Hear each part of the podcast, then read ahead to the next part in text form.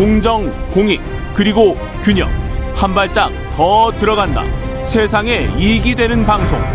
최경영의 최강 시사.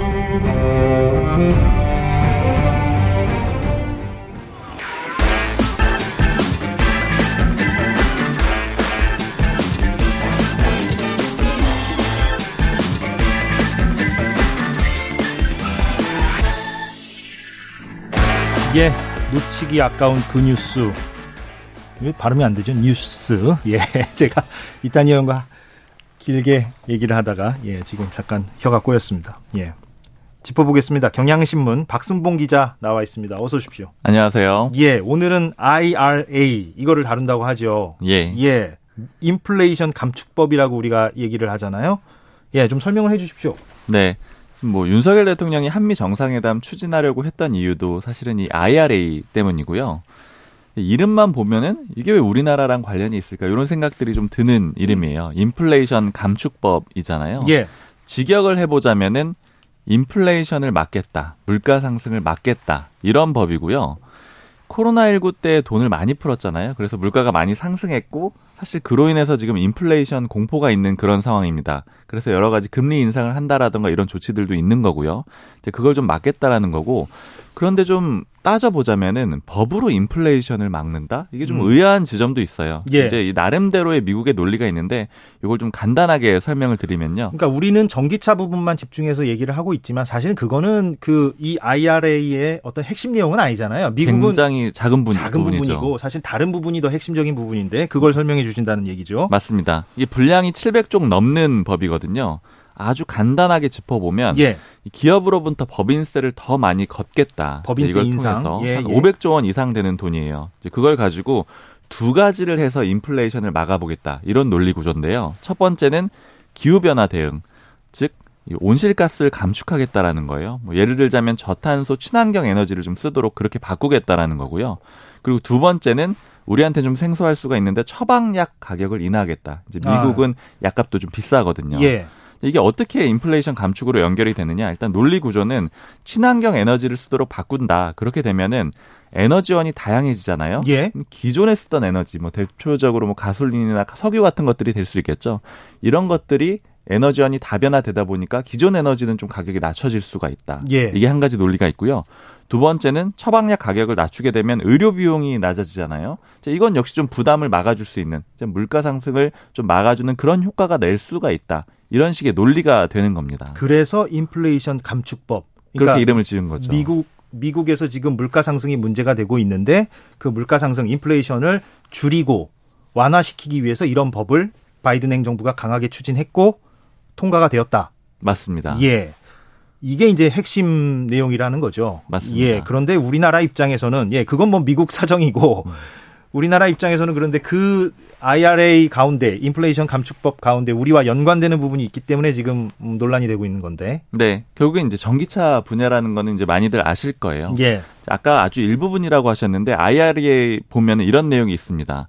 친환경 에너지 쓰도록 좀 바꾸겠다라고 했잖아요. 그 중 하나가 바로 전기차로 내연기관차를 전기차로 전환하는 그런 내용이 담겨 있어요. 일부 조항이 있는데 두 가지 조건이 있습니다. 그러니까 예를 들자면 미국에서 전기차는 너무 고가가 아니면 세액 공제를 주거든요. 세금 혜택을 준다라는 거죠. 예. 근데 우리나라 전기차 보조금 개념하고 비슷하다라고 보시면 될 것 같아요. 예. 5,500만 원 이하면 우리나라도 보조금 주거든요. 근데 미국은 신차는 최대 7,500달러까지 한 1,000만 원 정도 됩니다. 이 전기차에 세액 공제로 해가지고 지원을 해줘요. 근데 이 IRA법에 따르면은 내년부터는 전기차 살 때 이 세액 공제 받으려면 두 가지 조건을 충족을 시켜야 됩니다. 예. 첫 번째는 그 전기차가 미국 안에서 생산이 된다 됐어야 됐다라는 거예요. 그리고 두 번째는 이 전기차의 핵심은 배터리잖아요. 이 배터리의 원자재도 미국에서 생산이 됐거나 아니면 또 미국하고 자유무역 협정, 그러니까 FTA 체결한 국가에서 만들어졌거나 또 생산이 된 그런 원자재여야 된다라는 겁니다. 예. 즉이 두 가지 조건을 충족해야지만 보조금을 주겠다라는 그런 의미가 되는 거죠. 근데 이게 우리나라랑 연결이 되는 거는 결국엔 현대차 그룹 때문이에요. 예. 현대차 그룹이 미국에 전기차 공장 짓는 거 준비는 하고 있습니다. 근데 아직 완공되려면 좀 멀었고요. 생산 시점을 2025년으로 보고 있어요. 예. 조지아주에 지으려고 준비하고 있거든요. 즉 이렇게 되면 내년부터 시행된다라고 했으니까 2, 3년 정도는 혜택을 못 볼 수가 있게 된다라는 거죠. 특히 현대차 그룹 같은 경우에는 차를 좀 합리적인 가격으로 팔겠다 이런 게 좀 목표거든요. 한 5천만 원에서 6천만 원 정도인데 예. 이 중에 천만 원 할인 못 보게 되면. 예. 경쟁력이 꽤 떨어질 수가 있다. 예. 이런 이 우려가 있는 거고요. 예. 또 우리나라 원자재 부자 국가는 아니잖아요. 이 배터리를 만들 때 중국산이 꽤 많을 수가 있어요. 그러니까 그러다 보니까는 이제 여러 가지 걱정들이 있는 그런 상황이 되는 겁니다. 중국산이 많은데 그런데 중국은 미국과 FTA 체결 국가가 아니니까. 네. 예. 그러니까 이제 안 사실은. 중국을 예. 겨냥한 법이라고 봐야 되거든요. 아, 이런 측면에서. 네, 아, 이게 원래는 예, 예. 이 법을 만든 이유가 사실 이 IRA법이 이제 우리한테는 친숙하지만 그 원류가 있었어요. 음. 더 나은 미국 재건법이 처음 시작이었거든요. 이름 예. 자체가 더 나은 미국을 재건하겠다 이런 법이었고 이게 바이든 대통령의 주요 공약이었던 겁니다. 네. 근데 이제 코로나19 거치면서 보니까 공급망이 좀 불안했잖아요. 여러 가지 문제점들이 딱 드러난 거예요. 일- 이전에 공급망이 원활할 때는 이 원자재 차- 찾고 이런 거에 문제가 없었는데 막히다 보니까 아 누가 원자재 강국인가 이런 게 딱 드러난 거죠. 그게 예. 중국이었던 거예요. 예, 그러니까 예. 미국 입장에선 그러니까 아, 미국으로 다 가져와. 미국에서 생산을 해. 이렇게 우리 불안하니까 못 견디겠어. 이렇게 좀 정책이 바뀌게 된 겁니다. 그러니까 중국 견제의 의미도 있고 공급망을 미국 중심으로 재편한다는 의미도 있다. 맞습니다. 예. 미국 중심주의 어떻게 보자면 made in America 전략 예, 이렇게도 요약을 할 수가 있습니다. 예. 그리고 특히 중국과의 한판 승부다 이렇게도 표현을 해볼 수가 있는데 지금 내연 기관차가 전기차로 다 전환이 될 거잖아요. 그럼 언젠가는 다 바뀌게 될 것이 분명해 보이는데 이 흐름 자체는요. 이 전기차 시장을 장악한다라는 건 경제적으로 매우 큰 중요한 의미가 됩니다. 전 세계 모든 차들이 다 바뀌게 될 가능성이 높으니까요.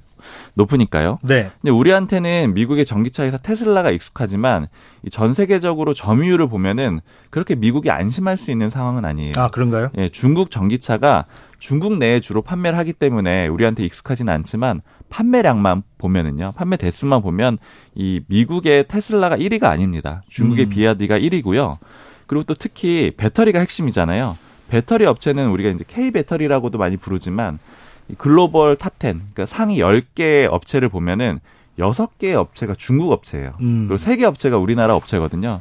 그러니까 미국 입장에서는 이 전기차 시장에서 주도권을 좀 잡기가 어려워지는 게 아닌가 이런 우려가 나오는 구조가 있는 거고요. 예. 그러다 보니까 대중국 견제를 하는 과정에서 좀 우리나라 입장에서는 좀 새우등이 터진 그런 상황이라고도 볼 수가 있습니다. 그렇네요. 이거 저, 박순봉 기자가 쭉 정리를 해주니까 인플레이션 감축법이 도대체 어떤 이유로 무슨 내용으로 만들어졌고 그 가운데 우리랑 연관되는 지점이 뭐고 뭐가 우려되는지가 싹 정리가 되네요. 예. 그런데 이제 문제는 법은 통과가 됐고 이걸 뭐 돌이킬 수는 없는 노릇 아닙니까? 이걸 뭐 우리 입장에서 어떻게 앞으로 대처를 해야 되는지 좀 난감한 측면이 있는 것 같아요. 네, 그래서 사실 여러 가지 외교력을 동원하고 있고 또 민간에서도 노력을 하고 있는 그런 상황인데 예.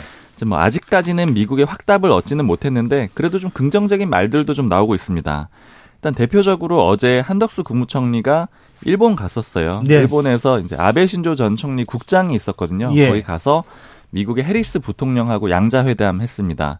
여기서 여러 가지 얘기들이 있었는데 일단 이 IRA가 가장 큰 그런 현안이다 보니까 예. 우려를 전달을 했거든요. 그래서 해리스 부통령이 이좀 방안을 모색해 나가겠다 이런 긍정적인 표현을 썼고요. 네. 또 우리나라에 또 방안을 내일 할 예정이라서 윤 대통령하고 얘기도 하게 될 것 같습니다. 알겠습니다. 여기까지 하겠습니다. 경향신문 박승봉 기자였습니다. 2부 여기까지 하겠습니다.